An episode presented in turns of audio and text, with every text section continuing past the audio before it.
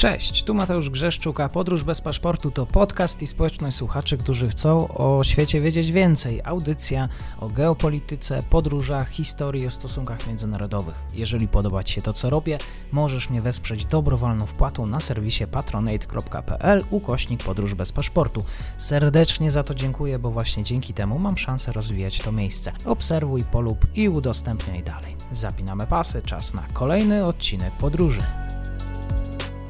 Dzień dobry wszystkim słuchaczom. Dzisiaj ma wielką przyjemność gościć pana profesora Jakuba Morawca z Uniwersytetu Śląskiego, Instytut Historii, z którym całkiem niedawno rozmawiałem o historii Danii. Dzisiaj bierzemy na tapetę Norwegię. Dzień dobry panie profesorze. Dziękuję za przyjęcie zaproszenia. Dzień dobry, bardzo dziękuję za zaproszenie. To duża przyjemność być tutaj ponownie. Kiedy myślę o historii Norwegii, patrzę na historię tego kraju, to to wydaje mi się, że trzeba na nią patrzeć poniekąd też przez pryzmat całej Skandynawii. Panie profesorze, rozumiem, że nie da się mówić o historii Norwegii bez patrzenia na to, co się działo na kartach przykładowo Danii, Islandii czy Szwecji? O tak, po pierwsze najwcześniejsze dzieje Norwegów są przede wszystkim spisane przez Islandczyków, co jest pokłosiem tego, że z jednej strony Islandia została zasiedlona w dużej mierze na przełomie IX i X wieku przez osadników z Norwegii, a po drugie, że właśnie na Islandii, gdy zaczęła się tam rodzić twórczość literacka, to ona objęła też dzieje Norwegii, władców norweskich, co było wynikało też z ścisłych relacji gospodarczych, społecznych, kulturowych między Norwegią a Islandią. To samo dotyczy Danii, a nawet też Szwecji, bo w dużej mierze to nie tylko kwestia średniowiecza, ale też przynajmniej w większości czasów nowożytnych, to tak naprawdę dzieje regionu, gdzie do, cały czas dochodziło bądź do konfliktów, wojen, bądź różnego rodzaju pokojów, czy nawet takich projektów Alkunia Kalmarska, które dotyczyły nie każdego kraju z osobna, w przypadku Norwegii, ale dotyczyły całego regionu. No i dość powiedzieć, że nie, nie wszyscy może może o tym wiedzą, ale wiele wskazuje na to, że początki kultu najważniejszego norweskiego świętego, czyli świętego Olafa, to również efekt oddziaływań duńskich, którzy, Duńczyków, którzy wówczas Norwegią rządzili i uznali, że warto y, świętego Olafa uczynić też i swoim świętym. Początki datowania pierwszych śladów człowieka w Norwegii, samej Skandynawii, mamy, mamy takie dane, e, ale w miarę e, upływu czasu zarówno Duńczycy, Szwedzi, Islandczycy, również i Norwegowie rozwinęli swoją tożsamość narodową. Jak to było w przypadku Norwegów? Co było takim kamieniem węgielnym, że Norweg zaczął myśleć w kategoriach norweskich? Epoce Wikingów to pojęcie Norwegii zaczynało się rodzić.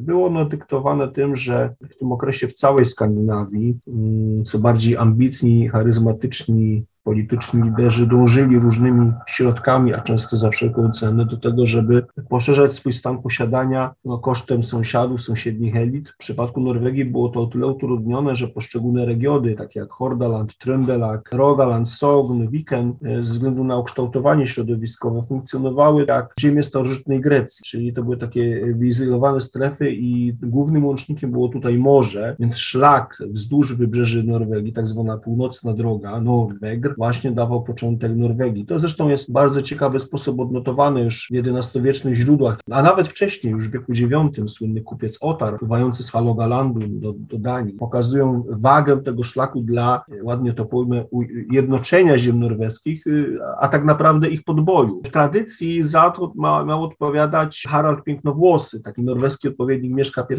który miał zjednoczyć wszystkie norweskie ziemie, czyli de facto je podbić. Ten proces z pewnością był bardziej złożony i długotrwały niż chce tego tradycja, ale nie ulega wątpliwości jedno, że motorem napędowym tego tworze, tej tworzenia się średniowiecznej Norwegii od Halogalandu na północy, po Wiken na południu, a nawet jeszcze dalej, praktycznie aż do ujścia rzeki Jeta, czyli okolica dzisiejszego Göteborga, za to głównie odpowiadali Inglingowie, dynastia królewska, szybko rozrastająca się i co będzie też zarzewiem konfliktów. Więc e, Norwegia rodzi się w epoce wikingów i jest to też czas, gdy Norwegowie przy różnych okazjach chętnie chętnie manifestują swoją odrębność od Duńczyków czy Szwedów, co zresztą było o tyle łatwe, że raz po raz popadali z nimi w różne konflikty. Czy to na terenie Skandynawii, ale też i poza nią, chociażby w Anglii dość przypomnieć wojny, które toczono w wieku X między Norwegami z Dublina a, a Duńczykami na przykład mhm. o York. Więc mieli Norwegowie szansę nieraz zamanifestować swoją odrębność w stosunku do reszty mieszkańców Skandynawii, nawet jeśli mówili podobnym językiem i żyli według podobnych zwyczajów i kultury. Bo jeżeli chodzi o czasy takiego największego rozkwitu Królestwa Norwegii, to jest chyba wiek XIII, za panowania Hakona IV. Kim był właściwie ten król i dlaczego akurat ten rozkwit w tym okresie, skąd on wynikał? Zgadza się, to jego panowanie, które zaczyna się w roku 1200 oficjalnie, 17 kończy w roku 1264, więc władca ten panował dość długo, szczególnie gdy porównamy sytuację polityczną w XII stuleciu, czyli stulecie wcześniej, gdy trwała wojna domowa. Nic nie zapowiadało na początku, że rządy Haukona będą tak ważne, dla niego tak dobre i będą właśnie tymczasem rozkwitu. On ym, przejmuje tron, czy też tron powierzony mu zostaje jako element pewnej ugody politycznej między dotychczas walczącymi o władzę w kraju stronnictwami, gdyż y, Haukon, można powiedzieć, łączył w sobie pokrewieństwo z jedną i z drugą y, stroną konfliktu, ale jego rządy do przynajmniej roku 1238, 39 to rządy, gdy on dopiero y, dorasta, nabiera doświadczenia, a w dużej mierze jeszcze pozostaje pod kuratelą swojego teścia, Jarla Skulego Bordasona, mm, który no, był bardzo wpływowym magnatem y, norweskim.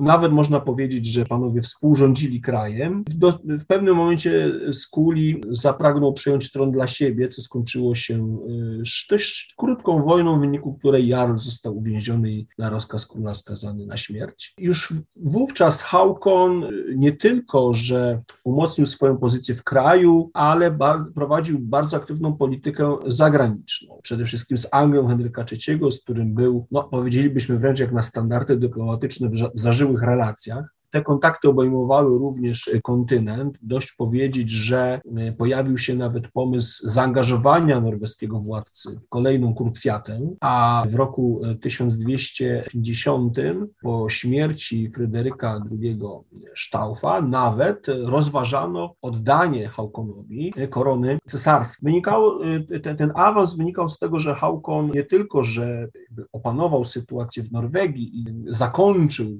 czas wojen, ale też umiejętnie rozszerzał swoje wpływy na, w innych regionach, głównie Wysp Północnego Atlantyku. Przykładem jest na przykład przejęcie kontroli nad Islandią na początku lat 60. wieku XIII. Wspomniałem, że początki nie były takie e, kolorowe. Niektórzy zarzucali Haukonowi nieprawomocne pochodzenie. Żeby uciszyć plotki, Haukon w roku 1247 został ponownie koronowany na króla przez legata papieskiego, a ten czas rozkwitu wiązał się między innymi też z tym, że Norwegia i elita elity w ślad za królem bardzo szeroko i chętnie otwierają się na wpływy kulturowe z kontynentu związane z tym, co zostało po renesansie XII wieku, z rozkwitającą kulturą dworską. Symbolem tego bardzo złożonego i doniosłego procesu będzie e, między innymi tłumaczenie na norweski legendy o Tristanie i Izoldzie i innych dzieł z kręgu arturiańskiego i innych ważnych romansów, eposów rycerskich. Król chciał, aby jego dwór, jego otoczenie był tak wspaniały, tak kolorowy, barwny i prężny, jak najważniejsze, największe dwory ówczesnej Europy z dworem Plantagenetów w Londynie na czele. Takim symbolem e, tego rozkwitu Norwegii, oczywiście trzeba to mierzyć w skali, ale z pewnością jest do dzisiaj, można ją oglądać i zwiedzać, kamienna hala króla Haukona w Bergen, mhm. która jest no, najwspanialszym budynkiem XIII-wiecznej Norwegii, siedzibą królewską. Mam tak wrażenie, że jak patrzymy na historię Norwegii, to e, Norwegia była silna wtedy, kiedy była słaba Dania i odwrotnie. Jak w ogóle wyglądały te relacje norwesko-duńskie? A jeśli e, chodzi o średniowiecze, to na pewno to e, słabość Duńczyków pozwalała Norwegom bardziej stanowić o sobie, ale dla władców Danii Norwegia była takim dość łatwym i oczywistym poligonem działań politycznych i militarnych i królowie duńscy jak tylko mogli i kiedy tylko mogli próbowali Norwegii no jednak swoje wpływy rozszerzać. W drugą stronę to, to aż tak e, mocno nie było, nie było to aż takie mocne, natomiast Duńczycy jak najbardziej chętnie traktując zresztą ziemię południowej Norwegii, Wiken i, i, jeszcze bardziej na południe, no jak bezpośrednio swoją strefę e, wpływów. Można powiedzieć, że mniej więcej to samo, tak samo się działo między Danią i Szwecją w czasach nowożytnych, ale wtedy już Norwegia była częścią Danii i była zmarginalizowana. Zresztą ta marginalizacja Norwegii w znaczący sposób postępuje pod koniec wieku XIV, gdy dochodzi do zawiązania Unii Karmarskiej. Do tego okresu wydawało się, że jeszcze na początku XIV wieku to król norweski rozsądza spory między toczącymi walkę o władzę w Szwecji, a już stulecie później norweskie elity w zasadzie biernie podporządkowują się pomysłowi Unii Kalmarskiej i ta Unia Kalmarska to przede wszystkim rywalizacja duńsko-szwedzka, a Norwegowie wyraźnie stoją na uboczu. No a czasy nowożytne, mm, no tylko tą marginalizację. No właśnie. Jeżeli chodzi o Unię z Danią, jak to się stało, że rzeczywiście doszło do tej umowy? Stolica Wtedy była w Kopenhadze, język duński stał się urzędowy. Na czyją szale, że tak powiemy, postępowała ta generacja kulturowa? No więc to, co się stało w wieku XVI, było bezpośrednio e, związane z upadkiem Unii Kalmarskiej, a mówiąc wprost, ze skutecznym oderwaniem się z Unii Kalmarskiej Szwedów, którzy zresztą dążyli do tego przez większość XV wieku, gdy ta Unia jeszcze jako tako mm, funkcjonowała. W momencie, gdy powstawała Unia Kalmarska, to już mamy, mieliśmy wówczas do czynienia z unią personalną między Szwecją i Danią, e, przepraszam, Norwegią i Danią, e, ale też jeszcze wcześniej między Norwegią i Szwecją. Te więzi dynastyczne były bardzo silne i one powodowały, że król duński, i dotyczy to zarówno Chrystiana II, który był ostatnim królem kamarskim, E, ale też jego następcy Fryderyka, e, Fryderyka I, oni zdołali utrzymać kontrolę nad Norwegią, e, ponieważ norweskie elity nie były albo zainteresowane, albo w stanie doprowadzić do sytuacji, w której znowuż mieliby swojego króla. I tak no w sumie, o ile Szwedom się udało, o tyle w przypadku Norwegii ich królem został król duński. Co więcej, Chrystian II, gdy jeszcze stracił władzę w Danii, próbował odzyskać ją właśnie poprzez swoją mocną pozycję w Norwegii. Można powiedzieć, tak historycy podkreślają, że po prostu Norwegom brakowało jakiejś tutaj charyzmy ikry do tego, żeby ewentualnie podnosić swoje racje i buntować się przeciwko zmieniającej się sytuacji. I też tak można powiedzieć dość biernie, przy, znaczy nie biernie, przepraszam, źle się wyraziłem, ale powiem tak z automatu, jak w ślad za Duńczykami przyjęli protestantyzm, y, zostali objęci reformacją, a marginalizacja postępowała. Dość powiedzieć, że przez większość czasu w nowożytnych reprezentantem króla Danii w Norwegii będą, będą duńscy urzędnicy, co będzie mocno boleć e, norweskich możnych, norweską szlachtę i będzie im bardzo ciężko wywalczyć sobie prawo do tego, żeby jednak król obsadzał z automatu urzędy w Norwegii Norwegami. Więc e, no, będzie to polityczna marginalizacja, która będzie efektem no, takiej, a innej konstelacji politycznej. Mhm. Ten bliski związek Danii Danii z Norwegią prowadził też do konfliktów zbrojnych, akurat ze Szwecją oraz mocarstwami w całym regionie bałtyckim.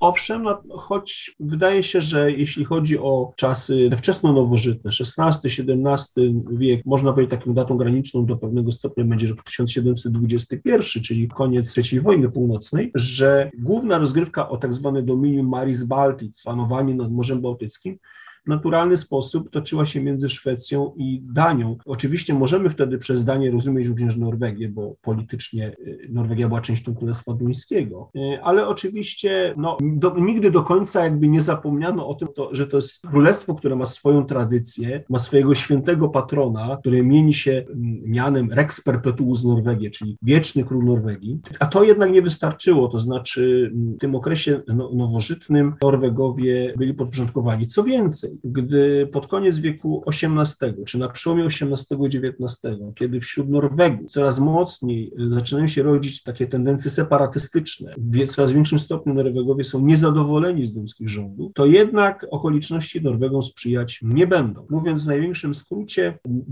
Norwegia zostanie, brzydko mówiąc, przehandlowana w pokoju kilońskim w roku 1814, kiedy to Jean Bernadotte, już jako Karol XIV Jan, otrzyma zgodę mocarstw europejskich, Wielkiej Brytanii, Rosji, Prus na przejęcie Norwegii, król duński zostanie wówczas Fryderyk zmuszony do tego, żeby tą Norwegię Szwedom oddać. Co ciekawe, w tym samym czasie, w pierwszej połowie roku 1814 wśród elit norweskich rodzi się e, ruch konstytucyjny, zostaje uchwalona nawet wiosną konstytucja, ale będzie ten ruch zbyt słaby, żeby przeciwstawić się naporowi militarnemu Szwedów. Mm, Norwegowie będą, chcąc nie chcąc, pakowani w kolejną Unię, tym razem y, ze Szwecją, która od początku nie będzie Unią równych dwóch partnerów. To Szwecja będzie ze wszechmiar dominować, choć uda się Norwegom zachować y, odrębność w pewnych też istotnych rzeczach, jak na przykład sprawy finansowe, prawodawstwo, ale na przykład polityka zagraniczna już będzie wspólna. Aż do roku 1905, czyli do tego momentu, gdy Norwegowie znów stoją się osobnym królestwem, ta Norwegia będzie dużo dużej mierze marginalizuje.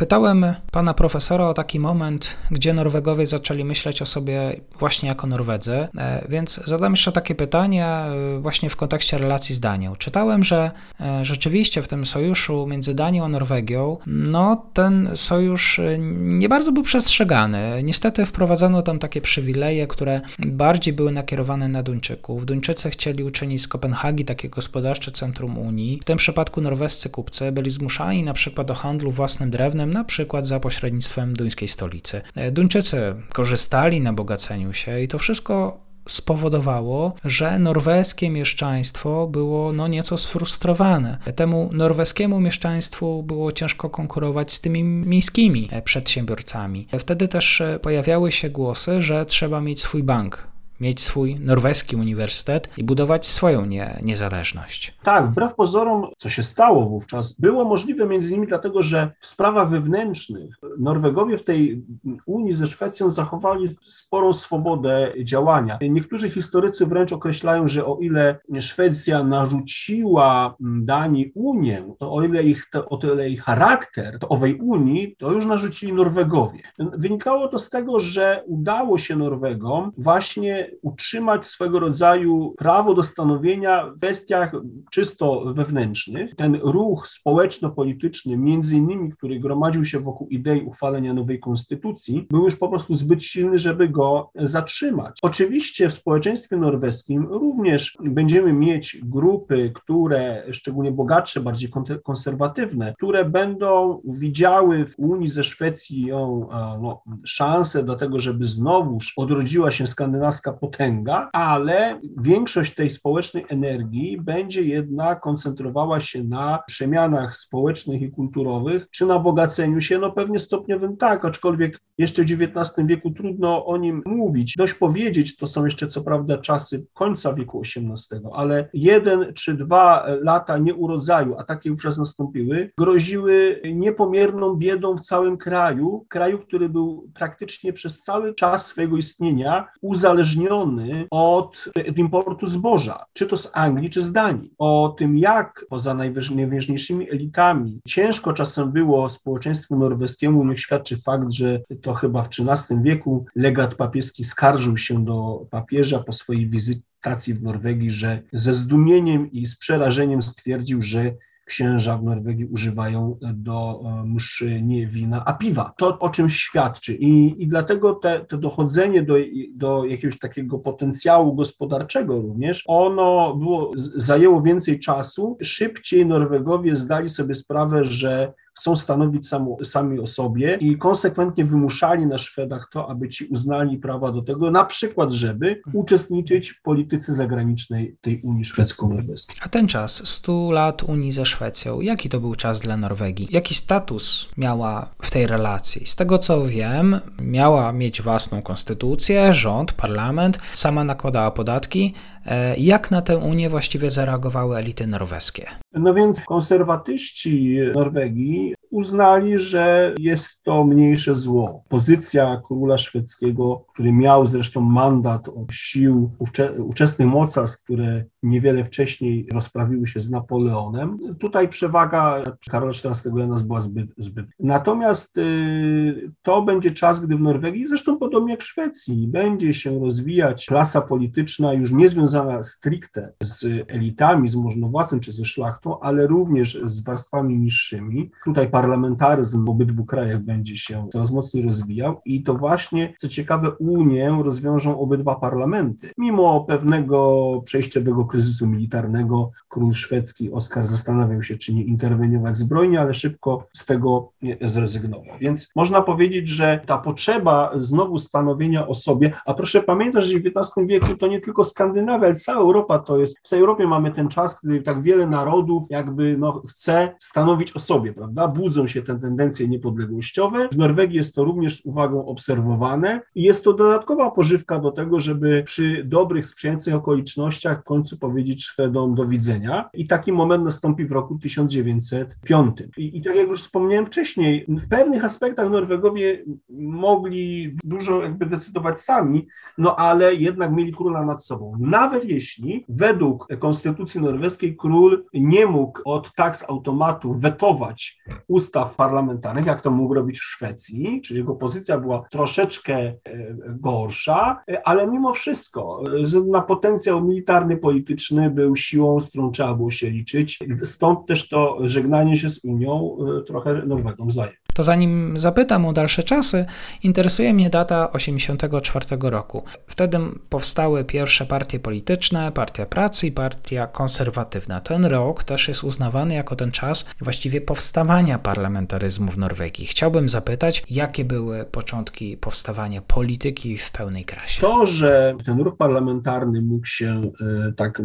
dobrze rozwijać, wynikało między innymi z potrzeby chwili. Wspomniałem już właśnie o tym, że z biegiem czasu różne środowiska w Norwegii różnie spoglądały na Unię. Partie, prawi, partie prawi, środowiska prawicowe związane z, właśnie z elitami były skłonne bardziej przy Unii obstawać, nawet jeśli miały do niej zastrzeżenia. Natomiast partie lewicowe no, były bardziej radykalne, jeśli chodzi o ogłoszone poglądy i otwarcie mówiono, że Norwe Norwegowie powinni sami stanowić osobę. To, że Unia miała taki, a inny charakter i ten związek tych dwóch państw był dość bliźniaczy, bo w Szwecji zachodzą dokładnie te same procesy, powodował, że władca, który potencjalnie mógł być zainteresowany gdzieś tam duszeniem tej parlamentarnej inicjatywy, tutaj tego specjalnie nie robi. Po pierwsze, król jest w innym kraju, jego nie ma na co dzień, no a po drugie, on z tymi samymi problemami czy procesami boryka się u siebie.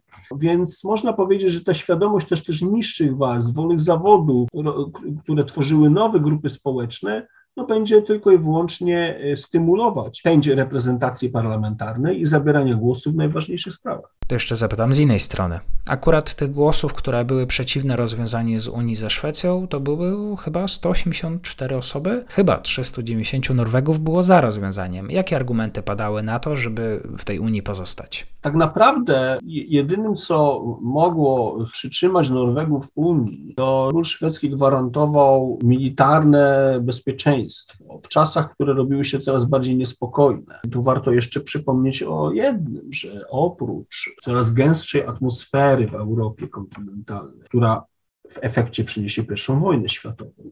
Mamy też bardzo poważne przeobrażenia społeczne, rodzenie się nowych grup społecznych, na przykład klasy robotniczej industrializacja będzie y, rzutować na przemiany społeczne. To, co może nie w tak wielkim stopniu, ale jednak również do pewnego stopnia będzie dotykać też kraje skandynawskie, więc, więc to, wszystko, to, wszystko będzie się gdzieś ze sobą zbierać. I ewentualnie pozostawanie w Unii pozwalało, by utrzymać powiedzmy pewien społeczny status i, i pokój, tym bardziej, że jakby nie było za bardzo wśród skandynawskich, mówię o Szwecji i Norwegii, elit do tego, żeby brać udział w tych konfliktach, które z czasem doprowadzą do pierwszej wojny. Ale z drugiej strony było też bardzo dużo argumentów za tym, żeby z Unią się pożegnać. Dość powiedzieć, że oprócz interesów które norweskich przedsiębiorców, którzy, które zupełnie były obce i nie, może nie to, że niezrozumiałe, ale dla, dla władcy jego otoczenia interesy Norwegów, na przykład w handlu z Wielką Brytanią, no,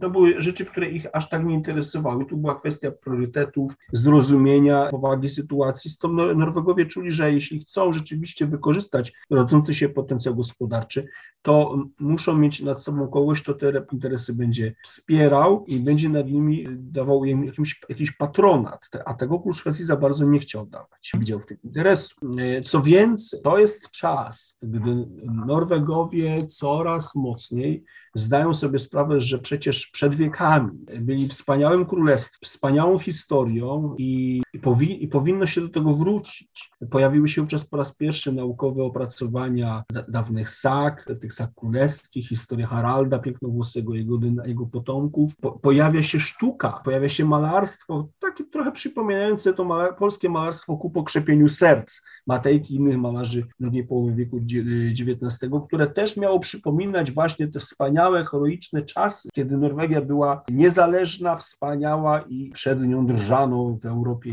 Te wszystkie czynniki powodowały, że taka Unia ze Szwecją była balastem, ciężarem, żeby te wszystkie emocje, odczucia w końcu uwolnić i dać im spokój. A jeśli chodzi o kształtowanie się tego niezależnego państwa, w jaki sposób dyskutowano, jaka ma być forma rządu w ustroju? Czy to była dyskusja, kogo obsadzić na tronie? No właśnie, w zasadzie mimo rozwiniętego już mocno parlamentaryzmu i tej świadomości stosunkowo dużych grup społecznych do tego, że można, a nawet należy brać odpowiedzialność to, za losy kraju, królestwa, no właśnie, to, to jednak ta siła tradycji była na tyle duża, że było kwestią raczej tego, kto zostanie królem, a nie to, czy Norwegia będzie królestwem, czy też nie. Mm, tutaj wyboru za dużego y, Norwegowie nie mieli i to taki trochę chichot i paradoks historii, bo nowym królem został przedstawiciel duńskiej dynastii, no ale oczywiście po tym, jak zagwarantował, że nie będzie absolutnie dążył do Unii z Danią i będzie Norwegią rządził jako osobny. Mhm. No ale tutaj jakby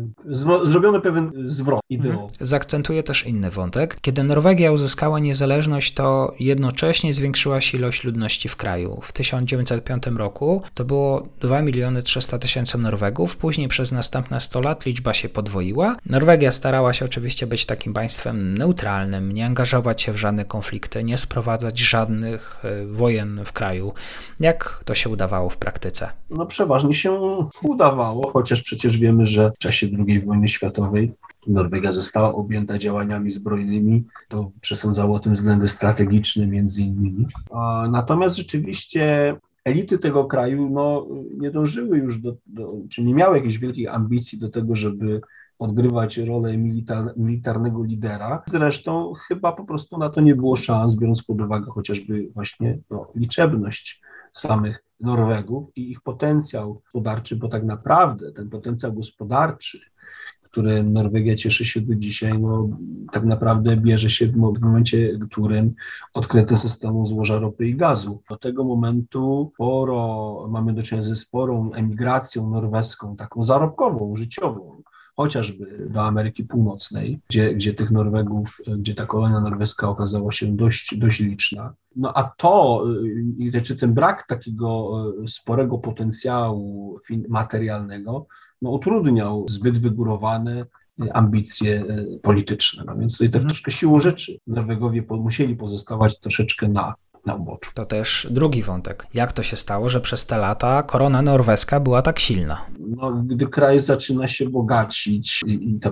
ta stopa życiowa się podnosi, no to też waluta się umacnia. I oczywiście ja, ja, się, ja, nie jestem specjalistą mhm. od ekonomii. Trudno mi się wypowiadać, czy Norwegowie bardziej skorzystali, czy stracili na przykład na tym, że nie weszli do strefy euro. Tak czy inaczej, y, dziś, między innymi ze względu na też jakby świadomość tego, że te bogactwa na naturalne, którym kraj dysponuje, kiedyś muszą się skończyć. Norwegowie starają się chyba, takie mam wrażenie, dość rozsądnie podchodzić do tego, jak, jak, jak wyzyskiwać dla swojej potrzeby ten, tą prosperitę gospodarczą, prawda? No oczywiście dla wszystkich spoza granic kraju jest to dość uciążliwe, bo Norwegia jest krajem drogim, no ale to już jest siła ekonomii, tego, tego już nie mhm. odwrócimy. No ta polityka zachowania pokoju w okresie międzywojennym, bez użycia siły i to było takie chowanie głowy w piasek. No ale to znowuż należałoby zapytać, z jakiej perspektywy patrzymy, bo przecież tego typu dylematy, które zresztą nie wiem, czy do końca są uprawnione, bo nie, ma, nie było nas wtedy tam, prawda, nie podejmowaliśmy, czy nie musieliśmy podejmować decyzji. One dotyczą wielu krajów, również dotyczy to historii Polski, więc ja nie jestem do końca przekonany, czy, czy jest sens w ten sposób debatować i zastanawiać się, a co by było, gdyby, gdyby było inaczej. Być może, i skłaniałbym się osobiście ku temu, że to, co pan nazwał e, e, chowaniem głowy w piasek, było rozsądnym mierzeniem siły na zamiary i, i, i zdawaniem sobie sprawy z tego, że można więcej stracić niż zyskać. Zresztą my tu mówimy o Norwegii, ale dokładnie, dokładnie ta sama polityka, to same podejście cechowało przecież Karola XIV Jana, który na arenę dziejów wszedł jako napoleoński marszałek, obyty, zżyty z wojną, prawda? A w momencie, gdy przyjął tron szwedzki, jego postrzeganie e, otaczającej go politycznej rzeczywistości znacząco się zmieniło i patrząc z punktu widzenia Szwedów, będzie on bardzo ostrożnie ważył, na ile Szwecja może się gdzieś angażować. Duże konflikty europejskie tamtego czasu Szwecja angażować się nie będzie. zdając sobie sprawę z tego, że potencjalne straty mogą przewyższać potencjalne zyski. Cóż mhm. dopiero Norwegia, która tak naprawdę nie tylko, że relatywnie późno odzyskuje polityczną niezależność, ale ma też wiele do nadrobienia, jeśli chodzi o kwestie gospodarcze ludnościowe. No tutaj trudno się temu dziwić. Ja bym tego chowaniem głowy w piasek specjalnie nie to jeszcze tak na zakończenie chciałbym zapytać pana profesora o te norweskie patrzenie na Europę w XX wieku. No bo skąd się wzięło, że Norwegowie dwukrotnie zagłosowali przeciwko członkostwu w Unii Europejskiej, o ile dobrze pamiętam, 72 i 94 rok. Skąd no, takie silne pragnienie e, w Norwegach pozostania niezależnym? Tak, ale możliwe, że tutaj jakąś rolę mogło odegrać jeszcze czynnik, który e, cechuje chyba między innymi Islandczyków, to znaczy taki narodowy duch umiejętności stanowienia samemu o sobie, takiej samo, gospodarczej samowystarczalności, że w momencie kryzysu poradzimy sobie z nim sami, nie potrzebujemy niczej pomocy z zewnątrz. Więc myślę, że tutaj to też mogło mieć jakieś znaczenie. No a poza tym właśnie, być może ta tradycja, która nie mogła się spełnić w czasach nowożytnych, pamięć o silnym królestwie, stanowiącym o sobie, mogły te resentymenty może też mhm. odgrywać jakąś, jakąś mhm. rolę. Historia Norwegii, temat, na który można rozmawiać i rozmawiać, a dawkę, taką małą pigułkę wiedzy i skrót tego, co się działo u naszych północnych sąsiadów, e, przekazał nam e, na podcaście profesor Jakub Morawiec z Instytutu Historii Uniwersytetu Śląskiego. Zachęcam do tego, żeby poczytać i rozwijać to, co padło w trakcie naszej rozmowy i dziękuję panie profesorze za nasze spotkanie. Ja również bardzo dziękuję za zaproszenie.